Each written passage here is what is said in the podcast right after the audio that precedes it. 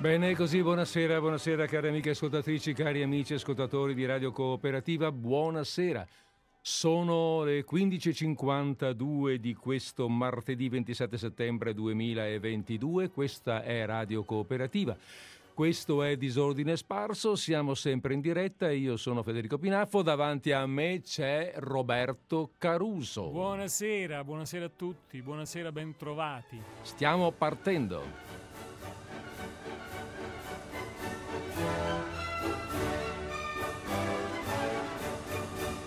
E se dobbiamo partire, partiamo. Dico bene? Eh, certo. Eh.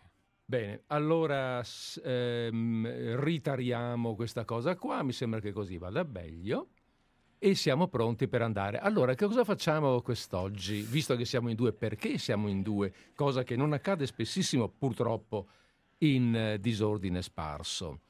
Beh, siamo in due perché abbiamo avuto il piacere e l'onore della, come dire, della eh, disponibilità di Roberto che è qui davanti Ma a me. il piacere è tutto mio, caro Federico. Bene, il visto- piacere è tutto mio. visto che siamo così entrambi piacevolmente coinvolti, eh, info- coinvolgiamo anche i nostri ascoltatori Sì, in che modo? dicendo loro che cosa andremo a fare quest'oggi. Oh mamma mia. Eh, Eh, beh, intanto io devo ehm, ringraziarti per la possibilità di essere qui perché, ripeto, è sempre un piacere per me essere ospite e, e siccome è avvenuto, è avvenuto già in passato ed è Oh, yes. parecchio che non riaccadeva questo e allora mm, mi fa piacere essere tornato in tua compagnia eh, in questo disordine sparso e tra questo disordine eh, rendiamo edotti gli ascoltatori siamo andati a pescare una sera d'autunno mm, niente poco di meno che di Friedrich Dürrenmatt Dürrenmatt. Allora, Eh, perché noi facemmo già qualche cosa esatto, di Dürrenmatt esatto. Siccome no? hai detto poco fa che da tempo non ci si vedeva, beh, ecco, con Dürrenmatt non ci si vede dal, ho preso nota, Ah. 24 di maggio. ma che bravo ma che Eh. bravo Eh, a volte ho, queste, ho di queste attenzioni. E allora, essendo passato così tanto tempo, magari vale la pena di ricordare che uno con un nome così, anche se sembra tedesco, non è tedesco. ma svizzero Così come lo è la cioccolata, sì come sono gli orologi a cucù. Hai presente quella famosa battuta? Ah, quella famosa battuta di Orson Welles, mi pare, nel film Il terzo uomo. Beh, allora, loro due, lui e quell'altro, sono sulla ruota del Prater di Vienna, guardano giù le formichine che sono sotto e si chiedono sul des- qualcosa, parlano del destino dell'uomo, se non vado errato, è un periodo, tempo di guerra. A un certo momento ehm, Wells dice, ehm, ma tu pensa un po', perché l'altro parla di pace, no? E lui dice, pensa un po' al Rinascimento italiano. Eh, cosa ha fatto, cosa ha creato, cosa ha inventato, cosa è sorto in quel periodo, eppure quante- quanti ammazzamenti, quante guerre, quante morti. E invece, dice, gli svizzeri, sempre stati in pace, cosa hanno inventato? L'orologio cucù. Questa è The Cuckoo Watch, è una mm, celebre battuta, non so se te la ricordavi o se la conoscevi. sinceramente no non la, Eh, non molto, la mm, rammentavo Eh, sono quelle cose, sai, che restano così. Ricordo di aver visto questo film, convinto di vederlo doppiato, invece me lo sono trovato in originale con i sottotitoli, per fortuna, perché sennò Ah. sarebbe stata una tristezza per me. E, mm, è stato molto interessante, devo dire. E ho scoperto che questa battuta è un po' ricordata in qualche annale del cinema, perché... Io ricordo invece che in quella data che tu citavi Mhm. poc'anzi, noi presentammo il colloquio notturno con un uomo disprezzato. Pensa un po'. Eh. Cosa che non faremo oggi, ovviamente. Però da un notturno passiamo a un serale perché Ah. eh, il titolo di, questo, eh, di questa pièce è Sera d'autunno e Io- ha anche un sottotitolo. L'ho chiuso la pagina che lo riguardava. Commedia utopistica, utopistica. sulla fenomenologia dello scrittore. a questo punto uno potrebbe anche dire no, va, pian, fermi tutti, spengo e vado Spengo, a ascol- vado e ascolto via. un po' di musica, non so, E ci, sarà, invece- ci sarà qualcuno che canta da qualche parte. E invece, e invece, per invogliarli, io dico pure che il traduttore Italo Alighiero Chiusano, Mhm. nella- nell'introduzione al testo dei radiodrammi edito dalla Einaudi, Mhm. dice che cosa di più teatrale di quest'atto unico, sera d'autunno, che scorre senza soluzione di continuità nel ristretto spazio di una camera. Eh, Eh, e facciamo anche presente, visto che, sempre per invogliare, che questo atto unico, se non erro, eh, correggimi se sbaglio, ma è stato scritto appositamente per essere recitato in radio. Sì, esatto. È come tutti i radiodrammi, i radiodrammi di, eh, di, di. Dürrenmatt. Infatti, nell'introduzione, eh, Chiusa- Alighiero Chiu- Chiusano eh, celebra proprio il, eh, il radiodramma. E dopo, se vuoi, se, Mhm. se ci sarà tempo, ti, ti citerò qualche altra cosa da questa introduzione per un motivo, per un motivo che poi ti dirò. Va bene? Allora ritieni, sì, ci sarà sicuramente tempo perché la durata del radiodramma non copre certo l'intera nostra trasmissione e, mm, e quindi benissimo trovare qualcosa, trovare qualche spunto di, eh, che ne dire, di allargamento, di, di discussione, di chiacchiera. Certo. Magari chissà potrebbe entrarci anche qualche nostro ascoltatore che ne avesse il desiderio. E se ne avrà il desiderio, lo potrà eh, esaudire Esaudire. abbastanza semplicemente. E quali sono i numeri, i numeri magici? Lo 049 880 90 20, il classico, il, il gran classico, devo dire, un po' come il mulino bianco. E Ah, poi c'è anche uno nuovo che è l'880 0287. Ma che- poi c'è anche un numero per gli SMS Perché mi metti in crisi? Eh, che dovrebbe essere scritto comunque in qualcuno dei fogli davanti a te lì. È il Mm, 345 1891685. Ripetiamo. sì, 3, 34 345 45 Mhm, 18 18 91 91 685. 685. Se non abbiamo fatto eccessiva confusione... come- Andiamo? come, nelle- come nella famosa, anche lì, una mm, tombola in piazza quando, uno, mm, quando il- l'estrattore del, del numero dice 60 e quell'altro grida tombola! E poi va su dice no ma questo è 70 io ho detto 60 e allora tutti attorno cominciano no ma io per me. E qui finisce la storia. Ehm, noi invece siamo stati chiari spero. Sì, quindi 60 60. Esatto, 60 sarebbe 6-0. Detto ciò, e avendo fatto quel giusto momento di confusione che voglio dire ci stava, che ne dici? Partiamo? Sì, partiamo, c'è una musichetta che ci introduce Vuoi una musichetta che ci introduca? scena. Ma io lo, lo spero. Vediamo un attimo, vediamo un attimo che tipo di musichetta potremmo... Ma proprio poco poco poco. Sì, sì. Eh, la recupero. Vedia- Vediamo. Oh, oh, cosa è successo? Signori e signori, state per ascoltare l'atto unico Sera d'autunno di Friedrich Dürrenmatt, ovvero ovvero Ah, ovvero... com- Vorresti il titolo in tedesco? No, vero? beh, se è un No, no, È no, un no, qualcosa non è la mia lingua. commedia utopistica Utopistica sulla fenomenologia dello scrittore.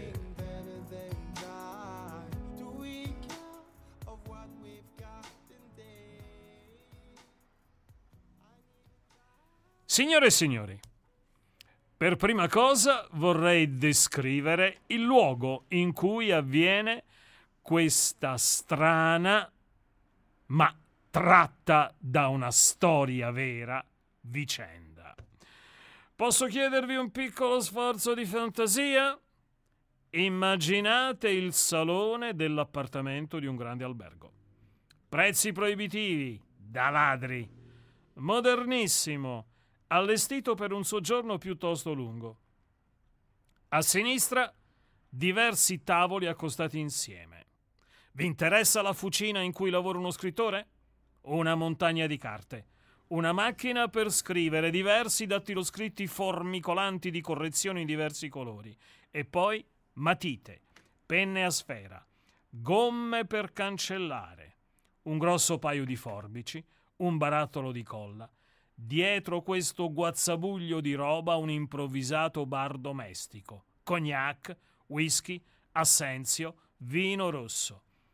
La parte destra della camera è molto ordinata, o meglio, relativamente ordinata. Poltrone, spaziose, morbide, comode, di linea modernissima e dovunque sparpagliati libri, libri e ancora libri, e alle pareti foto, ritratti. E adesso osserviamo i due personaggi principali del dramma. Cominciamo da me. Sì, uno dei personaggi principali sono io. Mi spiace, non so che farci. Sono Massimiliano Federico Corbes, romanziere, premio Nobel, grasso, abbronzato dal sole, la barba di qualche giorno, un possente cranio calvo. Le mie qualità sono brutale, vado al sodo, mi ubriaco. Come vedete sono sincero, anche se mi limito a riferire l'impressione che il mondo ha di me.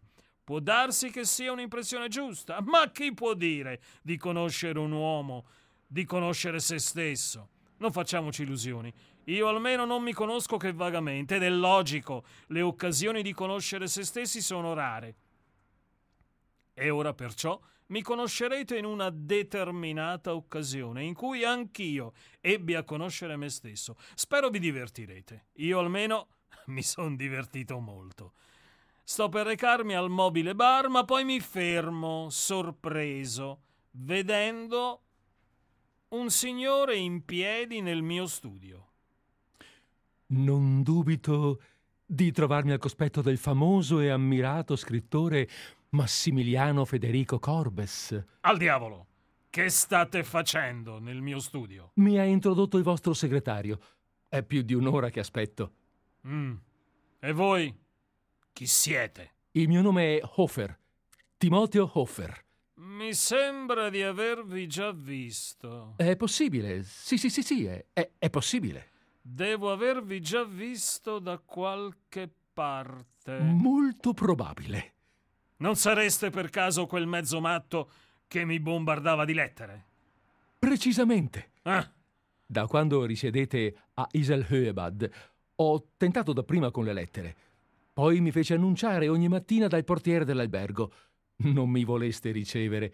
Finalmente appostai il vostro segretario. Un giovane austero. studente di teologia. Solo a prezzo di infinita pazienza riuscì a convincerlo che questo nostro incontro sarebbe stato per entrambi di portata incalcolabile, illustre maestro. Mi chiamo Corbes. Lasciate da parte l'illustre maestro. Egregio signor Corbes. Eh, già che siete lì vicino al bar, passatemi la bottiglia del whisky. Lì, a sinistra. Sì, quella. Prego, tenete. Tante grazie. Ne volete uno anche voi? È meglio di no. Un assenzio?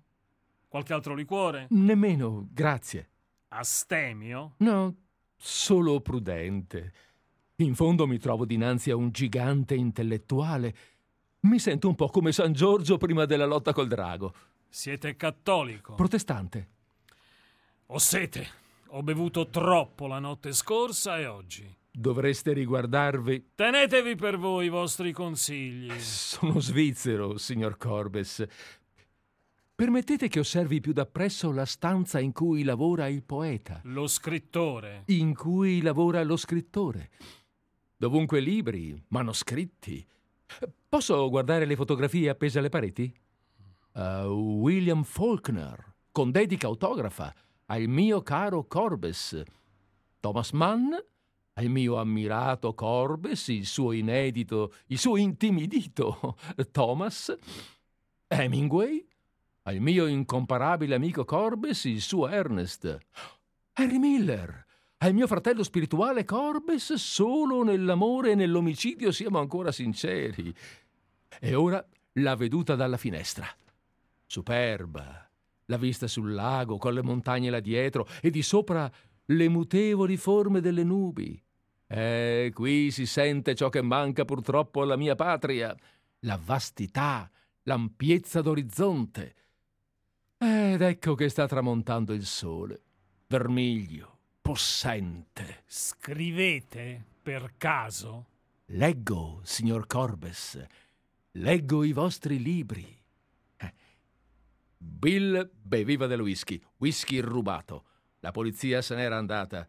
Ora stava perlustrando le paludi. Bill beveva e fissava Frank, intento a tirar le cuoia. Una pallottola nel ventre, una morte complicata. Mista a dubbi sulla bontà divina, più tardi su Dio stesso, mista bestemmie. Bill taceva. Non c'era più nulla da fare. E finalmente Frank fu spacciato. Bill ammiccò nel sole che dall'alto della collina rotolava verso la città. Si fece scuro, poi notte fonda. Bill beveva ancor sempre whisky, ma non pensava più a Frank. La polizia si stava di nuovo avvicinando. Bill pensava alla ragazza. Accidenti. Ho citato un brano della vostra relazione sull'assassinio di una ragazza. Mi avete letto con molta attenzione. Siete insegnante. Sono contabile. Contabile in pensione della ditta Huxley e Trost di Ennetville presso Hork. Sediamoci. Grazie, grazie infinite. Confesso che ho una certa soggezione di queste sedie ultramoderne. Un appartamento di lusso il vostro? Sono di lusso anche i prezzi. Lo immagino. Iselhöbad è una località molto cara. Per me è un disastro. E sì che abito assai modestamente alla pensione Miralago. Eh, Adelboden era un po' più accessibile. Adelboden? Adelboden, sì. Ci sono stato anch'io ad Adelboden. Lo so. Voi stavate al Grand Hotel Wilstrübel, io al pensionato Prosenectute. Ecco perché mi pareva di avervi già visto. Ci siamo incontrati qualche volta. Ad esempio, sulla funicolare che porta all'Alpe di Engstli, sulla terrazza delle terme di Baden-Baden. Eravate anche a Baden-Baden? Sì, signore. Durante il mio soggiorno lassù? Appunto, al focolare cristiano Siloe. Ho poco tempo a disposizione. Il mio tenore di vita è dispendiosissimo. Sono costretto a lavorare come un negro, signor. Timoteo Hofer. Signor Timoteo Hofer. Non posso dedicarvi più di un quarto d'ora. Siate breve. Ditemi che cosa desiderate. Vengo per uno scopo molto preciso. A chiedermi un prestito? Non mi avanzano soldi per nessuno. Esiste una tal quantità di persone che non sono scrittori e a cui ci si può rivolgere per denaro che sarebbe il caso di lasciare in pace chi esercita la mia professione. Del resto, il premio Nobel è già sfumato da un pezzo. E adesso permettetemi di salutarvi. Il quarto d'ora è già trascorso. Illustre maestro. Corbes. Illustre signor Corbes. Andatevene. Ma c'è un equivoco. Non sono venuto per spillarvi denaro, ma perché. perché sono diventato un detective. Un detective. Un investigatore privato. Beh, la cosa cambia aspetto. Torniamo a sederci. Tante grazie. Versiamoci un altro po' di whisky. Prego, prego. Sicché siete un investigatore privato. Ah, mi date un bel sollievo. La mia professione non vi spaventa? C'è una sola professione che ha il dono di spaventarmi, quella dell'agente pignoratore, dell'usciere. Anche il mio mestiere, sapete, non è di tutto riposo. Già da contabile dovevo scoprire parecchie cose, fare del lavoro investigativo. Non senza successo, se mi è lecito dirlo. Più di un'associazione mi nominò revisore onorario.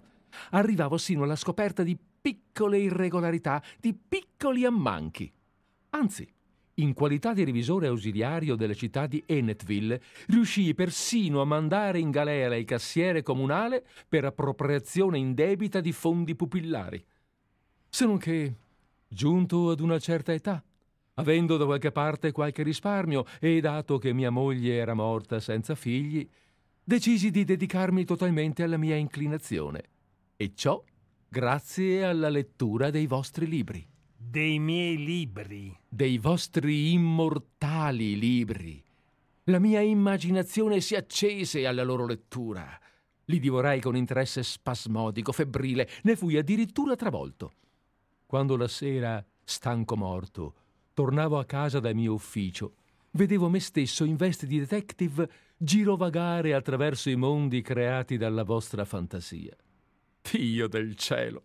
E adesso eccomi qui, seduto accanto a un premio Nobel, mentre il sole tramonta dietro la cresta dell'Utli e voi bevete whisky. Avete una certa vena poetica, caro Timoteo Hofer.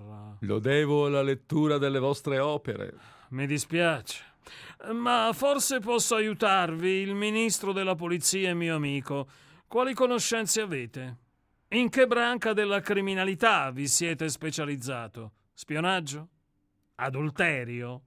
Traffico di stupefacenti? Tratta delle bianche? Mi sono specializzato in campo letterario, signore. Quando è così, devo pregarvi per la seconda volta di uscire immediatamente da questa stanza. Egregio signor Corbes. Siete diventato critico letterario. Permettetemi di spiegarvi. Fuori di qui! Ma io ho esaminato le vostre opere solo dal punto di vista strettamente criminale. Ah.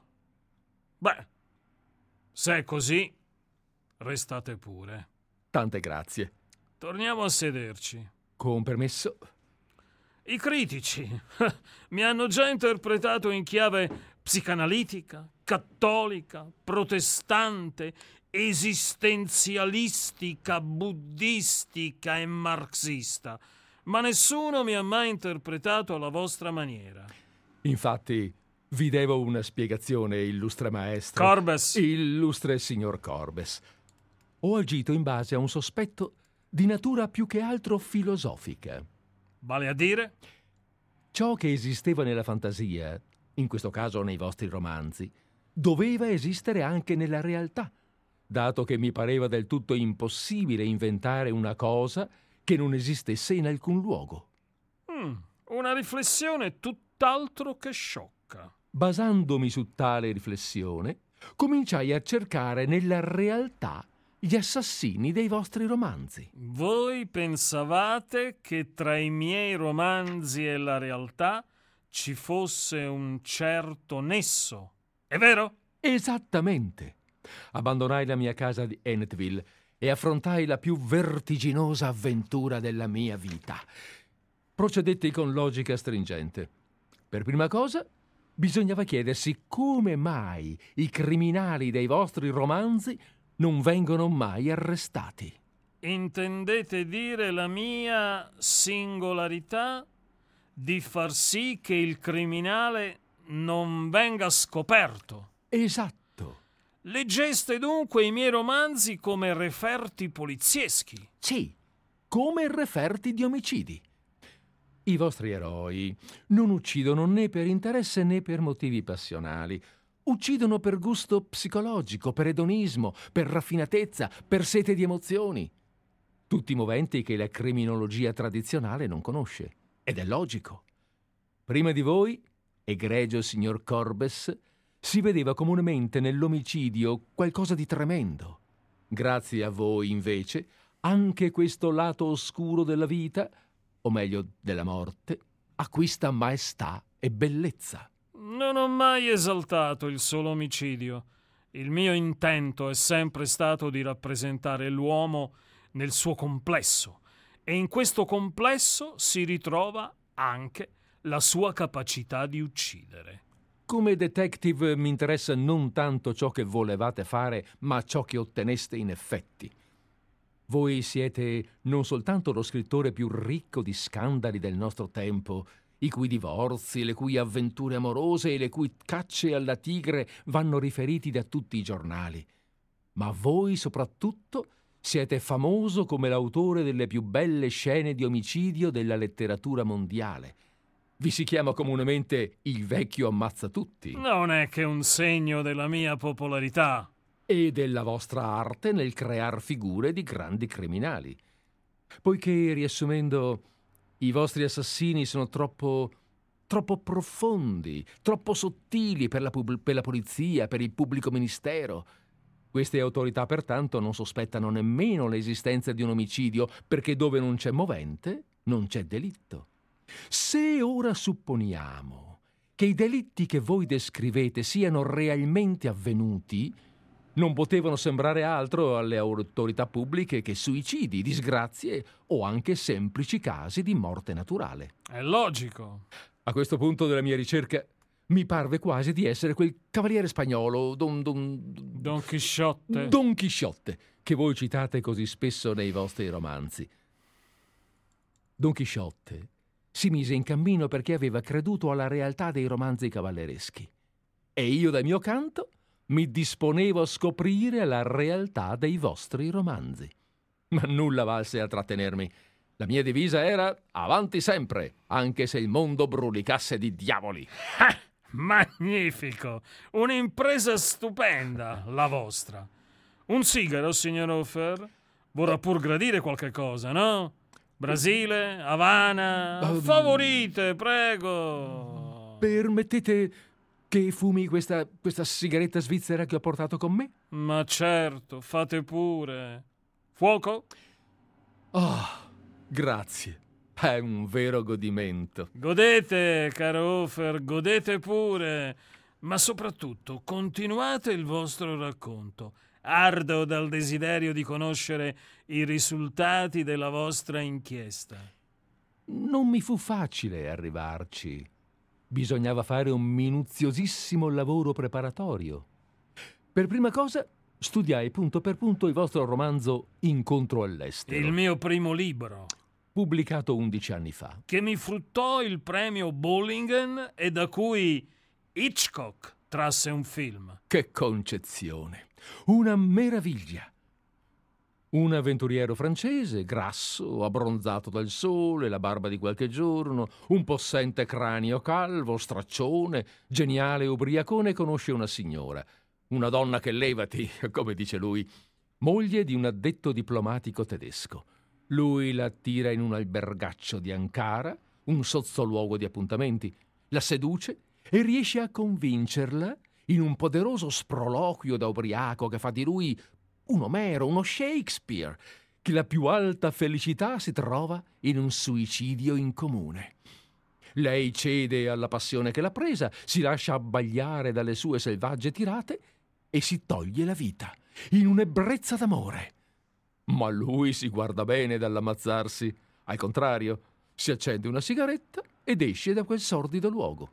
Dopodiché gira per strade malfamate, bastona un predicatore delle missioni turche, gli ruba la cassetta delle elemosine e ai primi chiarori dell'alba si mette in viaggio per l'Iran, in cerca di petrolio. Hm.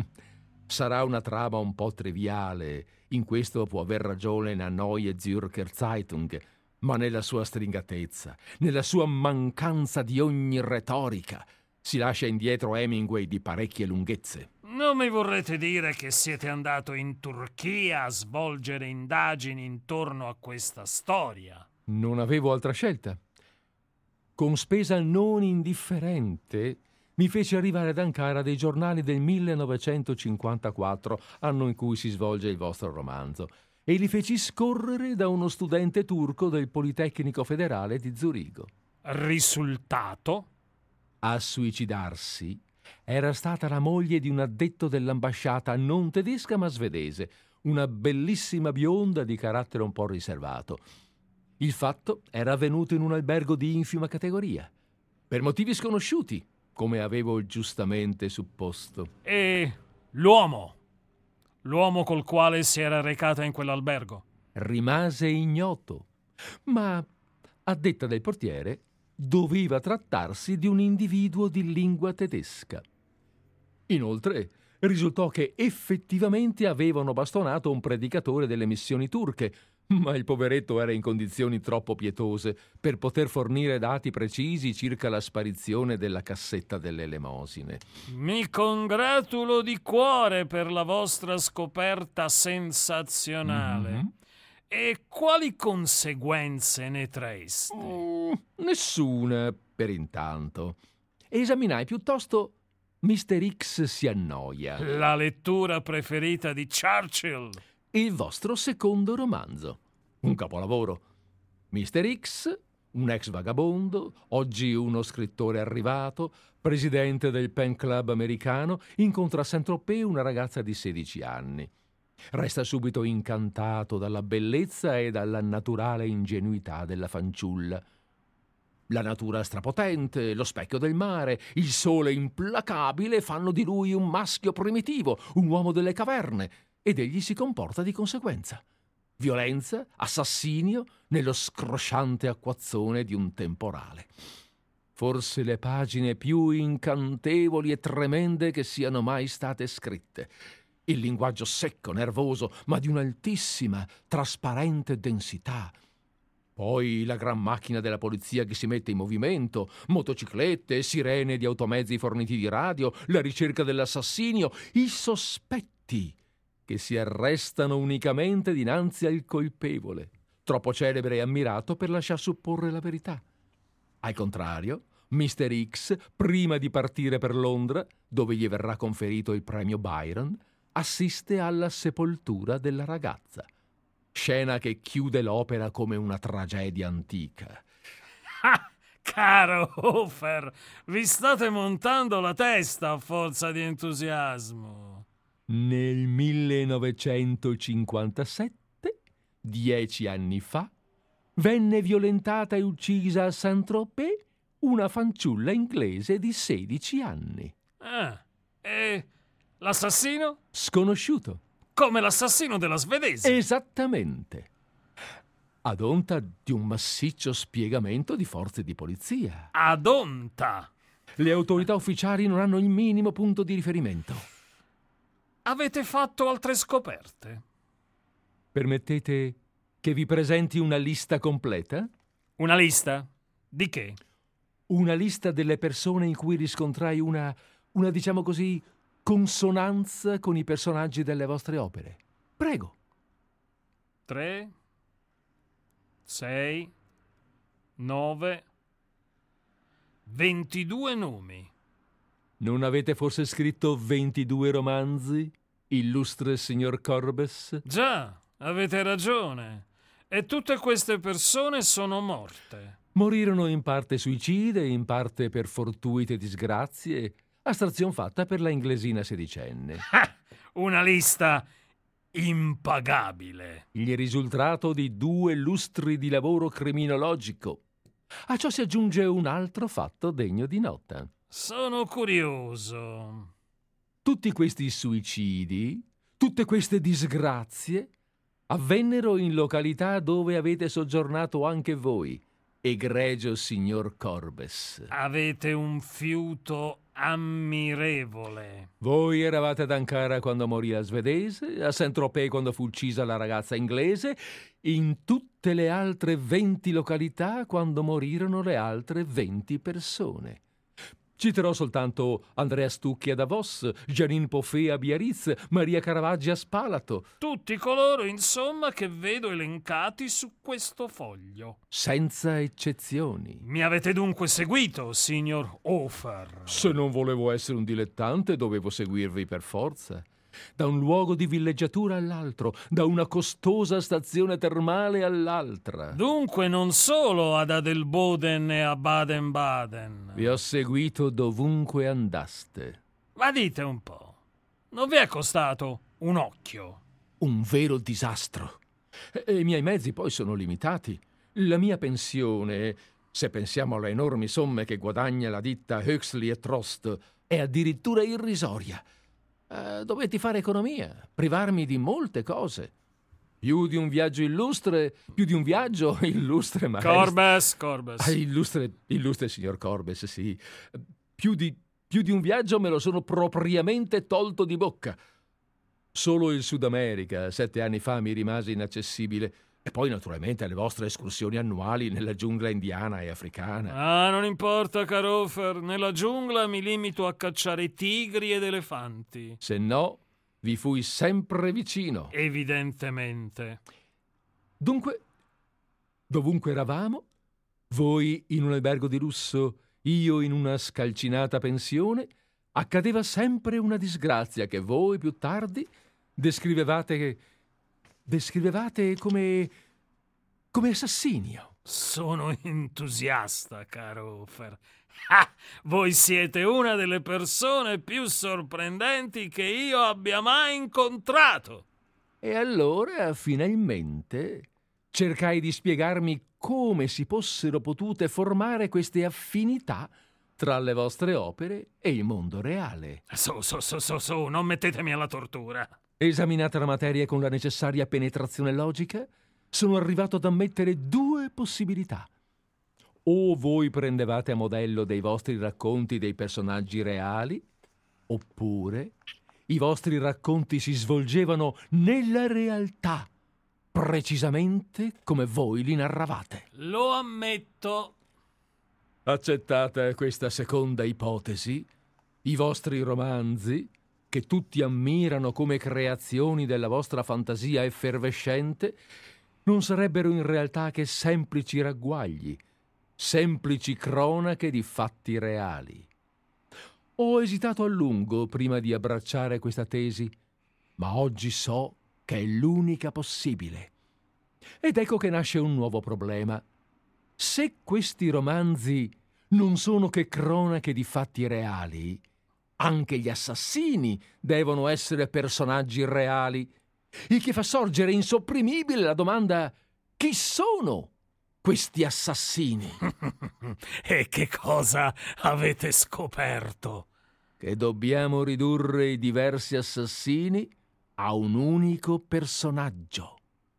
I vostri eroi hanno indiscutibilmente la fisionomia di una sola persona, possente, quasi sempre col petto nudo nell'ora decisiva del delitto, un gigantesco cranio calvo, trasfigurato da un'estasi selvaggia. Il bicchiere di whisky in mano è sempre un po' brillo, eccolo attraversare violento il mare barocco della vostra prosa. E la conclusione che traete da tali premesse? L'assassino siete voi. Vorreste affermare che più d'una volta... Ventidue volte. 22 volte avrei dunque commesso 22 omicidi? Ne sono fermamente convinto. Io mi trovo di fronte non solo a uno dei più grandi scrittori, ma anche a uno dei più grandi criminali di tutti i tempi. 22 volte. A sentirlo dire così tutto a un tratto, non sembra un po' troppo? Non c'è un omicidio di più né uno di meno. Ebbene, caro Timoteo Hofer, ammessa pure la vostra tesi. Che cosa volete ora da me? Egregio signor Corbes, vi ho confessato la mia scoperta. Posso trarre un sospiro di sollievo. Tremavo pensando a quest'istante ma non mi sono ingannato. Vedo che non avete perso la calma, che continuate ad ascoltarmi con benevolenza. Permettetemi dunque di parlarvi ancora con la più tremenda sincerità. Ma certo. La mia intenzione a tutta prima era quella di consegnarvi alla giustizia. Avete mutato avviso? L'ho mutato, sì. E perché? Sono dieci anni ormai che vi osservo ho visto con che maestria seguivate la vostra passione, con che superiorità sapevate scegliere le vostre vittime, con che calma compivate le vostre imprese. Voi mi ammirate. Infinitamente. Come assassino o come scrittore? Sia dal punto che, di vista criminalistico che da quello letterario. Quanto più scopro le vostre astuzie criminali, tanto più imparo ad apprezzare le vostre finezze poetiche. Sono perciò disposto a recare all'arte vostra un sacrificio immenso. Cioè? sono pronto a rinunciare alla più alta delle felicità, alla gloria. Dunque non mi denuncerete. Ci rinuncio. E che cosa vi aspettate in cambio? Un piccolo riconoscimento. In che forma? Mi trovo propriamente al verde. Ho sacrificato tutto alla mia arte. Non sono più in grado di reggere il tenore di vita cui mi sono assuefatto al servizio della criminologia. Non posso più permettermi di trasferirmi da una stazione balneare all'altra. Sono costretto a tornarmene con grave scorno a Dennetville, presso Hork. Un uomo fallito. Se voi. se voi non Continuate. Se voi non mi assegnate una modesta pensione, egregio signor Corbes, 600 o 700 franchi svizzeri al mese, in modo che io possa, con tutta discrezione, partecipare ancora alla vostra vita, nella veste di chi ammira e di chi sa. Mio caro Timoteo Hofer, anch'io voglio confessarvi una cosa. Anch'io voglio parlarvi con la più tremenda sincerità, come dite voi. Voi siete indubbiamente il più abile detective che io abbia mai incontrato. Il vostro acume, il vostro talento criminologico non vi hanno ingannato. Confesso. Lo riconoscete? Lo riconosco. La svedese? La svedese. L'inglesina sedicenne? Anche quella. La principessa Windischratz? Idem. Avete commesso tutti e ventidue gli omicidi elencati. Tutti e ventidue. Non voglio essere spilorcio. Questa è l'ora più solenne della mia vita. Avete ragione. È l'ora più solenne della vostra vita ma in un senso forse un po' diverso da quello che pensate voi. E voi infatti, nonostante la giustezza della vostra indagine, avete commesso alcuni errori decisivi. Errori? Tre errori, per essere precisi. Stento a crederlo. Ho proceduto con tutta la prudenza possibile. Non avete mai pensato che poteva essere molto pericoloso presentarsi a me allegando la vostra conoscenza della mia vita privata.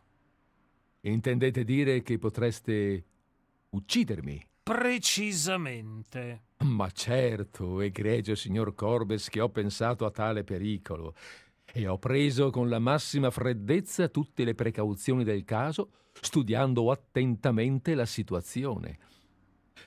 Sopra di voi alloggia una famosa attrice cinematografica americana, a destra un colonnello inglese, a sinistra una vedova borghese. Eh, scusate, è una duchessa. Errore, mi sono informato. Suo marito era portiere di uno stabilimento ginevrino. Sotto di voi, infine, abita l'arcivescovo di Czernowitz, malato di polmoni.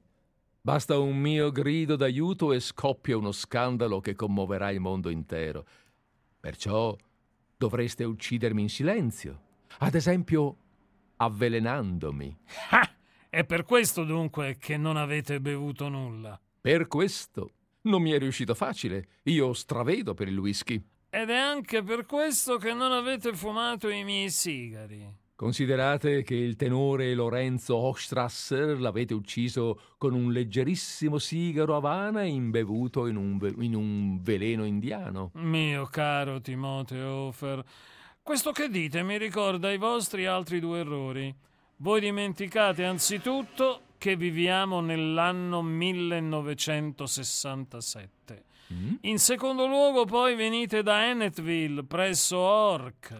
Non vedo come questo possa costituire un errore. Ennetville ha una mentalità molto aperta, possiede una considerevole industria e ha una vita culturale molto attiva. Sia pure, ma voi, tuttavia, da Ennetville presso Hork vi siete fatta un'idea sbagliata del mondo, se no avreste saputo quant'erano vane e assurde le vostre indagini. Volete dire? che avete solo dimostrato ciò che non richiede dimostrazione alcuna. Vorreste dire che, che si sa? che è risaputo il fatto che voi... Che io sono un assassino. Ecco ciò che voglio dire, Timoteo Hofer. Quello che voi considerate il vostro segreto, il mondo lo conosce da un pezzo. Ma non è possibile. Credete forse che il mondo divorerebbe i miei romanzi se non sapesse che io descrivo unicamente delitti che ho commesso io medesimo? Dio del cielo, ma questo è un incubo! Eppure non state sognando. Ma in tal caso vi avrebbero arrestato da un pezzo. E perché? Ma perché avete ucciso in massa? Mio caro Hofer, solo una piccola parte di coloro che uccidono vengono arrestati. Gli altri non solo restano a piede libero come me, ma vengono anche onorati, proprio come me. Pensate solo ai generali agli uomini politici, ai giudici e ai pubblici accusatori. Pensate ai medici. Non mi hanno arrestato per lo stesso motivo che ha trattenuto voi dal denunciarmi. Per ammirazione. Io. Io non capisco più il mondo. Quello che non capite più è solo il mondo letterario, Timoteo Hofer. Un poeta è la cosa più alta, più pura che esista. Se fosse come dite voi, il mondo lancerebbe un grido di orrore. Quanto affermate vale tutto al più per il Medioevo. Ma già Villon venne ripetutamente graziato per via dei suoi versi e anche lui fu un assassino. In che miserabile libro di scuola avete mai letto che i poeti sono la cosa più alta, più pura che esista? La maggior parte dei poeti sono sempre stati dei mostri, secondo la morale borghese.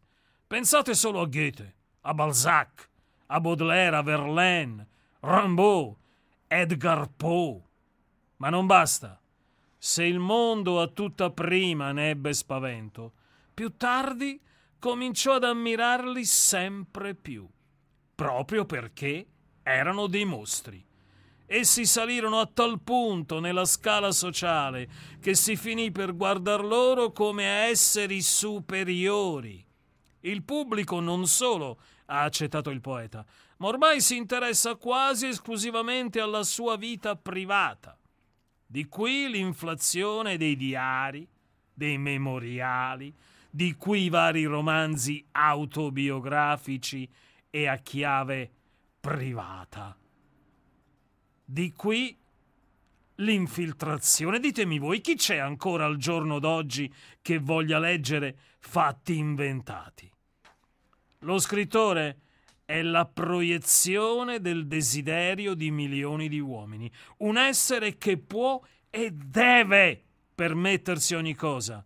La sua arte non è che il lascia passare dei suoi vizi, delle sue avventure, Credete che Hemingway avrebbe avuto il premio Nobel per il vecchio e il mare se quel vecchio non fosse lui stesso? Che io che vi parlo avrei avuto lo stesso premio per l'assassino e la fanciulla se quell'assassino non fossi io medesimo? Guardate, quelle lettere. Ne ho la camera piena. Signore dell'alta società, donne della borghesia, cameriere mi scrivono offrendosi di farsi uccidere da me. Sto sognando, sto sognando. E allora svegliatevi una buona volta. Ma lo scrittore lavora intorno al linguaggio, alla forma. Ci credono solo i critici ormai. La vera letteratura non ha a che fare con la letteratura, ma con la vita. Con la vita nelle sue manifestazioni più straordinarie. E la fatalità del nostro tempo e che dobbiamo vivere in modo sempre più criminoso se vogliamo trovare nuovi argomenti. Gli uomini infatti non sentono il bisogno di una nuova forma, di nuovi esperimenti stilistici. Sentono il bisogno di nuove idee, di nuove verità, di una soluzione dei loro eterni problemi. Sciocchezze! L'umanità sente da un pezzo che non le manca la conoscenza del vero. Se dipendesse da questo sarebbe già arcisalva. Quello che le manca è di mettere in pratica i propri ideali e siccome se ne accorge ha perso ogni speranza. Ed ecco sorgere in lei la sete di un'esistenza che possa fare a meno della speranza, di un'esistenza così turgida, di realtà, di presente, di contrasto, di avventura, che nessun problema, che addirittura nessun Dio vi si possa inserire. L'umanità è assetata di fatti, di realtà concreta. Le macchine la serviscono sempre più. Libertà, avventura, amore, assassinio li trova solo più nell'arte. La letteratura è diventata una droga che sostituisce una vita divenuta ormai impossibile. Ma per fabbricare tale droga è necessario che gli scrittori vivano la vita che descrivono. Eccoli perciò chiusi nell'inferno delle loro opere. Io non so. Voi non sapete niente di niente. Sì, da giovane tentai anch'io di far dello stile. Ebbene, alcuni redattori di provincia mi complimentarono battendomi sulla spalla, ma tranne quelli non ci fu un cane che si occupasse di me. E ha ragione. Il mondo non vuole dell'artigianato artistico, vuole l'unità tra vita e arte. Rinunciai alla letteratura e da perfetto uomo fallito andai in Persia in cerca di petrolio. Ma feci fiasco anche qui. E allora non mi rimase altro che descrivere la mia vita. Pensai che mi avrebbero arrestato. Il primo che si congratulò con me e che mi offerse una somma considerevole fu l'addetto all'ambasciata svedese e la mia avventura amorosa con sua moglie divenne il mio primo successo internazionale. Per l'amor di Dio, non continuate, vi supplico. Vi ho usato la cortesia di ascoltarvi. Ora usatemi voi la cortesia di ascoltare me. Quando compresi che cosa volesse il mondo, cominciai a fornirgli regolarmente ciò che desiderava. Parlai solo più della mia vita. Lasciai perdere lo stile per scrivere senza stile e guarda un po', tutta un tratto mi trovai ad avere uno stile.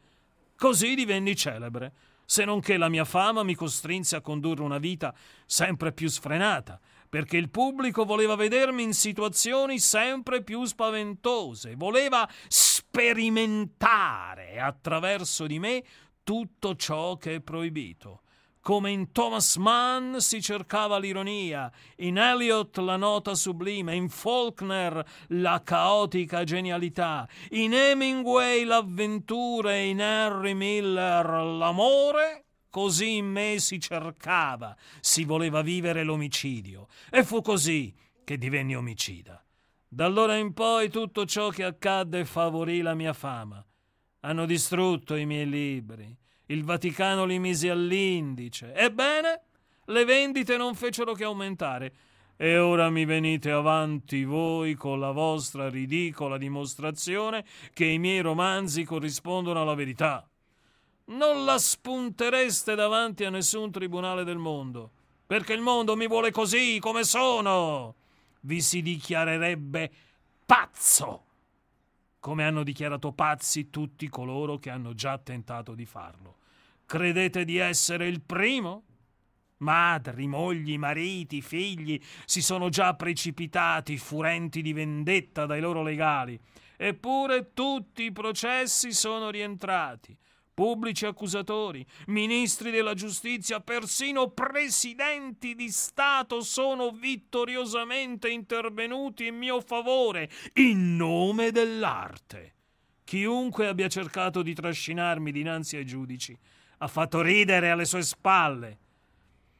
Siete un povero sciocco, Timoteo Hofer. Avete sperperato i vostri risparmi in una maniera imperdonabile. Non aspettatevi da me che vi rifonda le spese. Aspettatevi qualcos'altro, piuttosto. Su, gridate, chiamate aiuto. Chiamare aiuto? Ho bisogno di un nuovo soggetto. Un nuovo soggetto? E il nuovo soggetto siete voi. Che cosa intendete dire? Lavorerò tutta la notte, voglio scrivere una breve scena, un radiodramma. Ehi, ehi, ehi, perché tirate fuori quella rivoltella? Non avete ancora capito. Vado via, vado via subito. Non ho estratto la rivoltella perché ve ne andiate, ma perché restiate definitivamente. Ah, vi giuro per tutto ciò che è più caro al mondo che abbandonerò immediatamente Iselhoebad e farò ritorno a Dennetville. Voi mi avete suggerito l'idea per un dramma e ora dovete morire, perché io scrivo solo ciò che ho provato, perché manco del tutto di fantasia, perché posso scrivere soltanto ciò che ho provato grazie a me entrerete nella letteratura universale, Timoteo Hofer.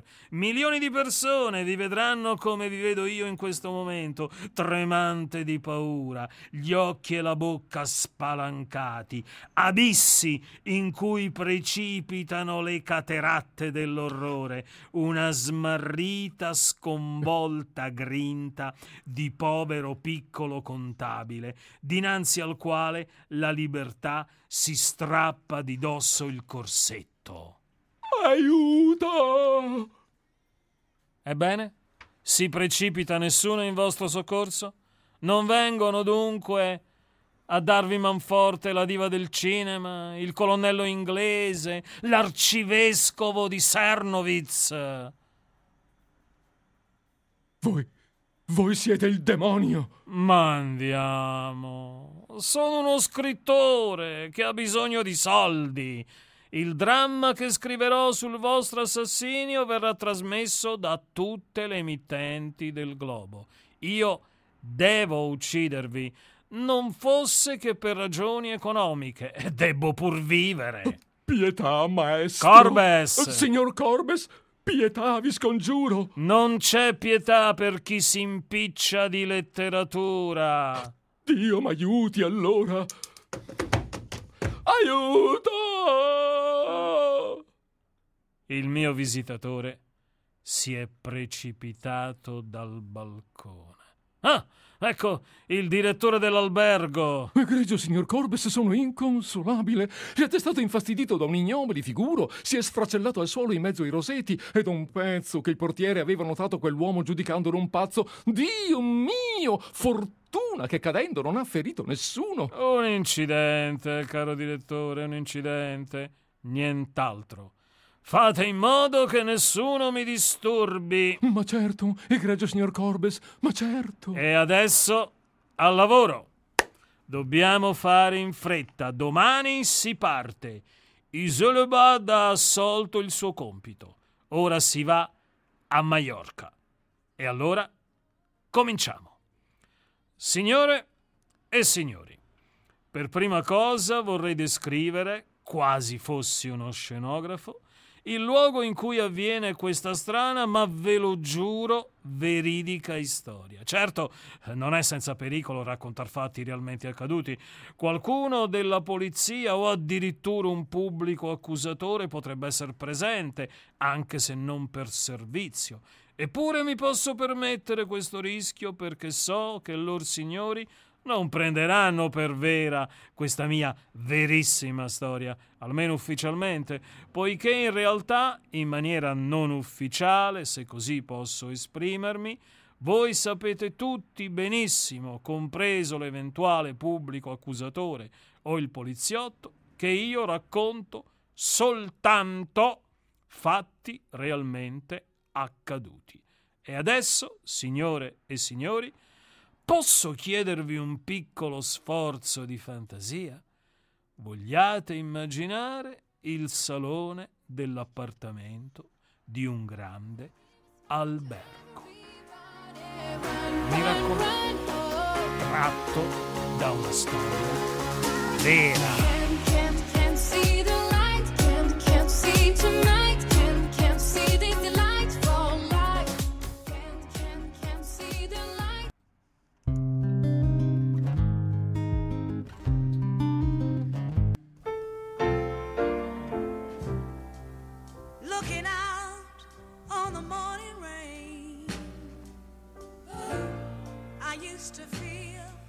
so uninspired. And when I knew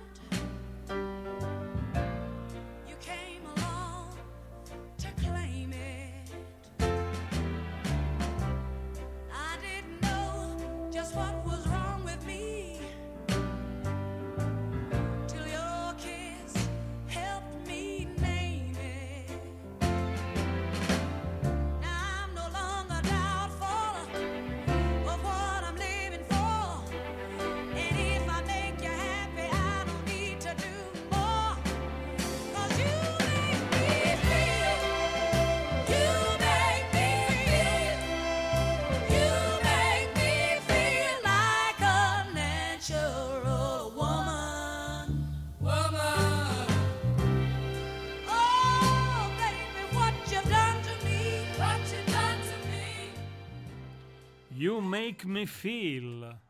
Mm. Bene, abbiamo concluso la nostra lettura. Eh, avete quindi, eh, per chi si fosse messo in ascolto soltanto verso la fine del brano, avete ascoltato Sera d'autunno di Friedrich Dürrenmatt nella traduzione di Italo Aliero Chiusano, eh, nella interpretazione di Federico Pinaffo e Roberto Caruso. Ti, ehm, se mi posso permettere, mi consenta certo. di leggerle un uh, breve passaggio dall'introduzione di Italo Alighiero Chiusano. Dice il buon curatore che Durremat, attenzione, nello spazio buio dell'ascolto spalanca gli occhi avidi della sua fantasia e la scenografia interiore, i gesti e le espressioni mimiche presentati per il tramite della parola rispondono perfettamente alla grammatica del mezzo radiofonico. Però, Italo Alighiero Chiusano. Italo Alighiero Chiusano ci dice praticamente che eh, questo radiodramma, come dovrebbe essere un radiodramma, um, è esattamente pensato nella forma e nella, um, nella, sì, diciamo proprio nella forma sostanzialmente e nei contenuti esattamente per la radio. Sì. Eh, ci viene a raccontare, è un dramma, sì, è un, è un dialogo a due, è un pezzo teatrale, ma non è stato pensato per il teatro, ma proprio per essere messo in radio. È curiosa questa cosa, è curiosa eh, relativamente, per carità, ma voglio dire, eh, non, magari non, non, avendo dimestichezza con eh, il principio di funzionamento del radiodramma, magari uno non ci pensa. E invece, e invece è essenziale, è importante. E... Um, Prego, prego. No, no, volevo solo ricordare come ehm, Dürrenmatt eh, sia autore anche di, di, prosa, di racconto, che a volte ha trasportato poi sul ha trasportato poi in teatro e anche in dramma eh, radiofonico. E viceversa. E viceversa. Ma eh, infatti quella, eh, quell'introduzione che avevo segnalato prima riguardo proprio Sera d'autunno, che cosa di più teatrale di quest'atto unico che scorre senza sì. soluzione mm. di continuità nel ristretto spazio di una camera? E Chiusano dice proprio, eppure non mi viene il desiderio di vederlo. Mm. Mi soddisfa così ascoltarlo perché quel signor Corbes, premio Nobel e scrittore assassino, insieme con la maschera del personaggio, io vedo in lui chiarissima la maschera dello stesso autore, che mm. mi pare in questo radiodramma si sia confessato alla maniera grottesca ed esorbitante che gli è propria, come forse in nessun'altra delle sue opere, Durremat Corbes, la faccia di Durremat e la faccia di Corbes, la malizia tutta ideale di Durremat e il criminoso cinismo di Corbes. Questo mi dà l'ascolto radiofonico senza stridori e senza prevaricazioni, se ambiento sera d'autunno nel buio della mia mente. Ma sul palcoscenico vedo un attore e per bravo che sia non c'è che lui e se allude mimicamente o usando il trucco a Durremat è peggio. Ah. Quello che è un gioco sottile appena all'uso diventa un riferimento pesante e come tale da rifiutare. Quindi, eh, beh, a parte che, ecco, questo vediamo il Durremat Corbes, non, non, non possiamo certo pensare che Durremat sia colpevole di 22 omicidi. Ecco, non era questo che vuol dire il nostro... Ah no? Eh, io penso di no, ho questa Ah. sensazione, altrimenti sarebbe lui il, il personaggio eh, che l'ha scoperto, il detective che ha scoperto e che l'ha scampata, l'ha scampata però, forse perché non è andato a trovarlo. Però ecco, questa storia del lasciare a chi ascolta la fantasia di costruire i personaggi e anche l'ambiente un po', perché è vero che all'inizio eh, Corbes descrive l'ambiente nel quale si sono venuti a trovare. Però insomma è una descrizione così un po' generica, sì, ci sono le bottiglie, immaginate carte, ma immaginate carte, libri, roba buttata là, immaginate questo bar, immaginate queste poltrone messe in un certo modo, alla fine immaginatevele voi e immaginate anche me. Mi descrivo, è vero, ma eh, appunto perché mi descrivo non devo farvi pensare che l'attore debba essere necessariamente identico, come, do- dove lo troviamo l'attore che sia contemporaneamente l'attore giusto e abbia anche il fisico esatto come è descritto qui. No, tu pensa a un personaggio fatto così e poi raffigurati l'insieme di, di ciò che accade. Il tutto il resto è lasciato anche poi, ovviamente, come sempre, diciamolo, alla, all'attore, che in qualche modo deve aiutare l'ascoltatore sua, nel suo immaginare ciò che sta accadendo e le figure che espongono ciò che appunto sta accadendo. Certo, si lascia questa grande possibilità all'ascoltatore di crearsi il suo racconto, il suo film, Mhm. le sue immagini. E questa, secondo me, è la eh, bellezza, diciamo, della radio in genere, ma in particolare di questo genere radiofonico del Radiodramma. del radiodramma. E quindi nella eh, bellezza, spero, nel godimento di chi ascolta, ma eh, sicuramente io mi metto dalla parte che mi compete, quella dell'attore, dà eh, una grande soddisfazione a interpretare un tipo di PS in questo, in questo modo, perché ti puoi occupare specificatamente de- della, della sfumatura, Certo. della rotondità della parola, della diciamo in quella che si eh, chiama più semplicemente l'interpretazione, la recitazione. E io a questo proposito, proprio magnificando le, le bellezze, le doti di questo, di, questo, di questo genere, ho una domanda da farti, caro. Federico, perché da più parti mi giunge voce che il disordine sparso Ah. non ci sarà più. Beh, È eh, vera questa ferale notizia? La da confermi? più parti. Sì, sì, confermo. Cioè, io confermo. credo che, eh, che gli ascoltatori saranno. Quanti erano? I tuoi- 25 a suo 25 tempo, sì. ascoltatori saranno in trepidazione. Saranno, io spero che telefonino tutti a cercare co- di, eh, di dirci: non è vero, diteci che non è vero, non può essere vero.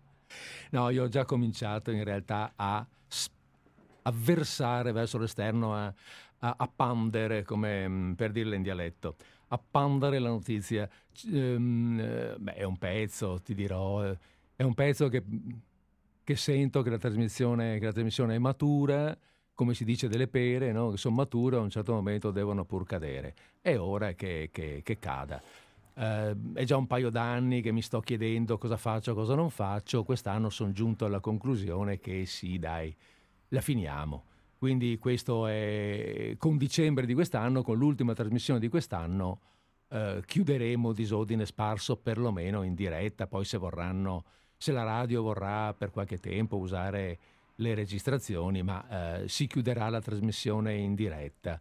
Eh, ho cominciato a dirlo agli, agli ascoltatori da questo mese in maniera che ci sia un po' di tempo. Mi pareva brutto aspettare l'ultima e dire, boh ragazzi, da domani non ci sentiamo più. Per cui mi sono preso un po' di tempo per, per i saluti, appunto.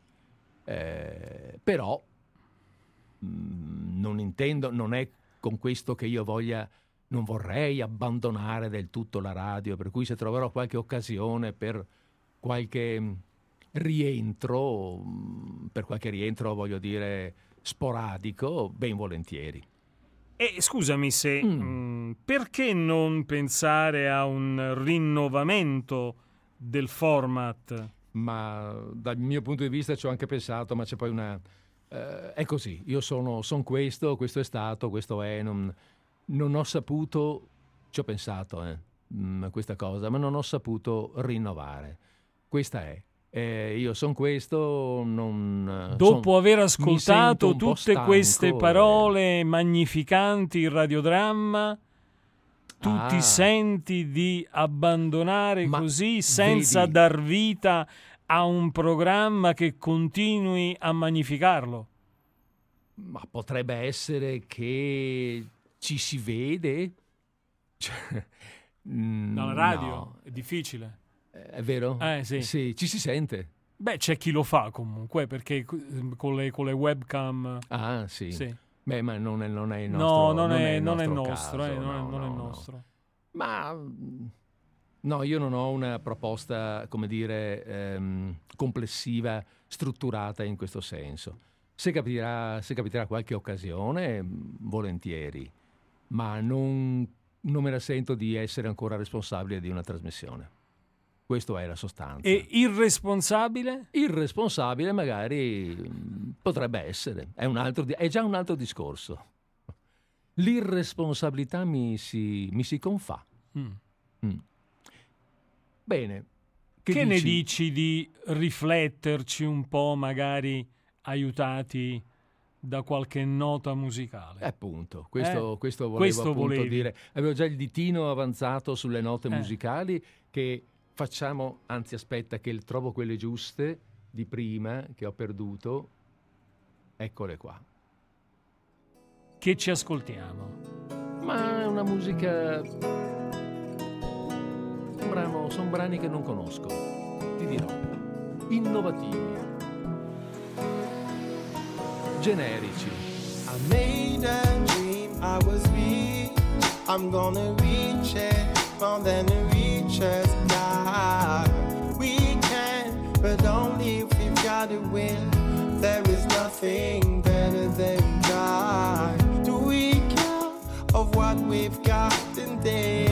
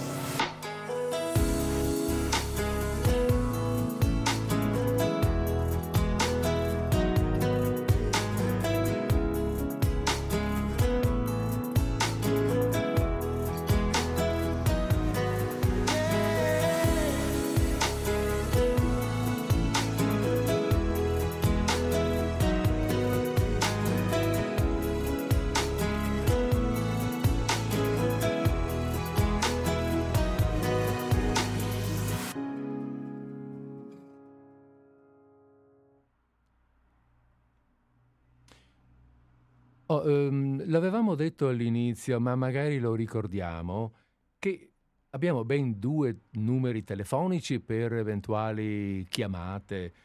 Il famoso 049 880 9020, il, in, l'innovativo 880 0287. Io di solito nomino sempre soltanto l'880 9020 perché resta nella, mi resta più nella memoria. Però se qualcuno volesse appunto, che ne so, raccontarci qualcosa, dirci un'opinione, dire se è vero che nella letteratura gli interessa soltanto, cioè cerca emozioni, quelle emozioni che la vita non dà più o non gli ha dato, sarebbe anche interessante. Beh, sicuramente... Noi, noi, cosa cerchiamo nella letteratura? Ma eh, intanto c'è da fare un uh, da, da, operare un, uh, un, un distinguo, soprattutto, soprattutto noi che ci cimentiamo come attori e quindi abbiamo dei, eh, delle, delle età artistiche io te lo lascio, te lo lascio dire. Sì, grazie. Mm-hmm. Operare un distinguo fra eh, la, la, letteratura nel senso, nel senso stretto e il teatro. Ah, d'accordo. Perché sappiamo che la letteratura per poi diventare teatro ha bisogno comunque di una traduzione, di una traduzione scenica, no?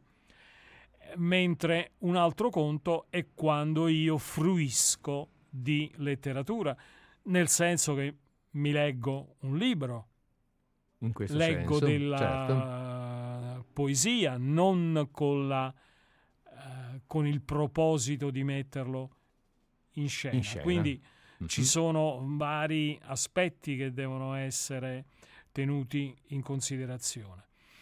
Eh, io, certo, la, la, scelta letteraria è, è influenzata dai, dai, dai, gusti, dal gusto, dalle letture che già, già si fanno, mm. mentre quella che è più vicina al, al, teatro, anche quella dipende un po' dai gusti, certo. ma è lì in genere, almeno per quanto mi mi riguarda, c'è comunque alla base un progetto culturale e teatrale che prevede una scelta di un certo tipo, una scelta di un autore, una scelta di un testo, una scelta di un argomento. Mm-hmm. Sì, oh, io volevo così sottolineare che mi sembra che eh, Dürrenmatt in questo, in questo testo, se è vero quello che dice il traduttore, ovvero che, um, che in Corbes leggiamo l'autore, leggiamo Dürrenmatt, eh, mi sembra un po' mh, pessimista ecco, sulla, eh, sull'interesse del, del mondo, del popolo, del pubblico, del lettore nei confronti della letteratura. Questo mm, è un'indicazione quasi morbosa, molto Uh, leggo letteratura, leggo qualcosa che mi racconti dei fatti nei quali immedesimarmi e viverli per tramite perché sono insoddisfatto della mia vita. Eh, Beh, ma se noi eh, vediamo, assistiamo eh, a quasi sempre a film che sentono il bisogno comunque di anticiparci che è tratto da una storia, sì. da una storia vera. È, è sempre, più, sempre più frequente che non ci si ispiri a un romanzo di, di, di fantasia, eh, a uno scritto di... Mm-hmm. Piuttosto che... Eh, in, ha, una, ha, una, storia di cronaca che è stata quindi eh, romanzata, riscritta, sceneggiata per il cinema. E questo è, c'è sempre più questa richiesta, no? Mi, sì, mi sembra. Sì, questo, questo, questo, è vero in realtà. Perché? Eh, è, è morboso. Io voglio assistere a qualcosa che è accaduto davvero, mentre mi interessa meno quello che non è accaduto. Anche questo non è completamente vero perché considerando il successo anche dei personaggi della Marvel, eh, do- mm-hmm. dobbiamo, dobbiamo, dire no, c'è un pubblico anche che, vuole vedere, che vuole vedere l'invenzione. Sì, ma è l'invenzione Lì... di, un certo, di, un, di, un, di, un certo, sì. di un certo tipo. Quindi eh, non vado a vedere Cyrano. Esatto. Ammesso anche che Cyrano stesso, eh, Rostam, sia stato ispirato da qualche cosa che avvenne realmente un paio di secoli ah, prima. Cioè, so, un paio di secoli prima, prima. sì, cioè, prima, di, prima, di, lui. E non ne usciamo. Sì, eh, beh, d'altra parte... Però, eh, come, scusa se ti Prego, interrompo, no, no. Come, fece, come fece il, eh, quello che probabilmente è il nostro maggior autore di riferimento, che è William, è William Shakespeare, anche lui si rifece spesso a cronache, sì. se non a novelle, novelle saccheggiate certo. dal patrimonio eh, rinascimentale proprio o quattrocentesco, e però nella eh, sua eh, versione venivano poi arricchite da una poesia e, e, da, una, e da uno stile immortale. Abbiamo una telefonata sì, abbiamo telefonata e ben volentieri rispondiamo. Un attimo che alzo questo, abbasso quello e pronti siamo in linea. Pronti? Buongiorno, è Piero di Cassola. Buongiorno Piero. A entrambi. Buonasera. Sentivo Buonasera. parlare di saccheggi uh-huh. e quindi mi sono affrettato a curiosare, visto che prima trattavate anche di investigatori.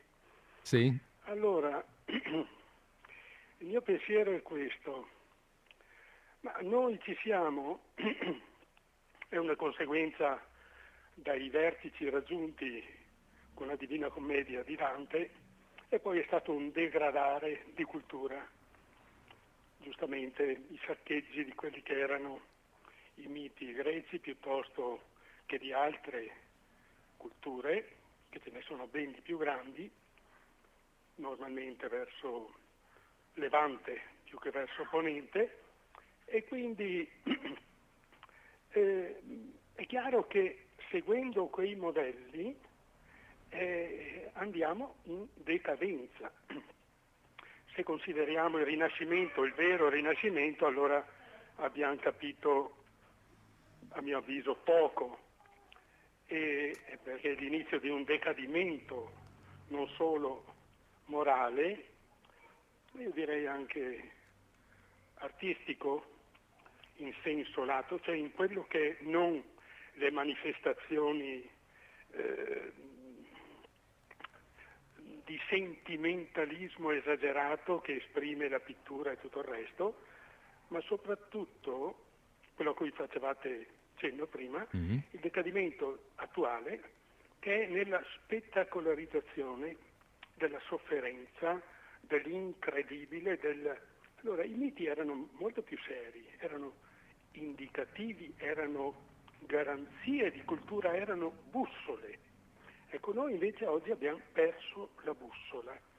E a mio avviso è proprio questo, il confondere, se si legge diciamo Esopo, no? E le sue, ecco, ben saccheggiate opere è, una metafora continua di quello che è nella natura dell'uomo e quello che sta intorno all'uomo. Il falco sarà sempre un falco, il lupo è sempre un lupo, può trasvestirsi da agnello ma è un lupo, la volpe è sempre la volpe. Quindi impariamo una... Eh, eh sono didattiche, mentre quelle di oggi sono puramente emotive ed emozionali ed diseducative. Mi fermo qui perché se no andiamo oltre. Beh. Grazie, buongiorno. grazie, grazie Piero, buonasera. Buonasera. E, eh, abbiamo fatto le 17, 18 e 38 secondi, non abbiamo gran tempo eh, per... Eh, cominciamo, per, cominciamo, a salutare. Per cui, beh, intanto ringraziamo il nostro ascoltatore per questo intervento, eh, che è stato personale ed interessante. E sì, credo che sia nostro compito ormai cominciare a ringraziare, a salutare. Infatti ho chiuso la linea perché non c'è più tempo per altre eventuali chiamate. Incombe la sigla? Incombe la sigla, pressoché. Quindi, buonasera a tutti. Um, come, come dus, anzi, incombe la sigla e incombe anche il palinsesto. Quindi buonasera a tutti, come al solito vi auguro una buona conclusione di giornata, una buona conclusione di settimana e per quanto mi riguarda Disordine Sparso vi dà appuntamento a martedì prossimo, stesso posto, stessa ora. E buonasera, grazie anche da Roberto Caruso che, che vi, ringraziamo. vi segnala che giovedì è il giovedì sì di Teatro Agitto, dalle 17.30 potrete ascoltarmi in diretta e probabilmente anche la replica di Sera d'autunno che avete ascoltato oggi, la sgraffigno, la saccheggio, la rubo a disordine sparso. Hai sì. capito, sì, eh, com'è eh, sta storia. Va bene, quindi allora ehm, basta. Buonasera, Buonasera e arrivederci. Ciao.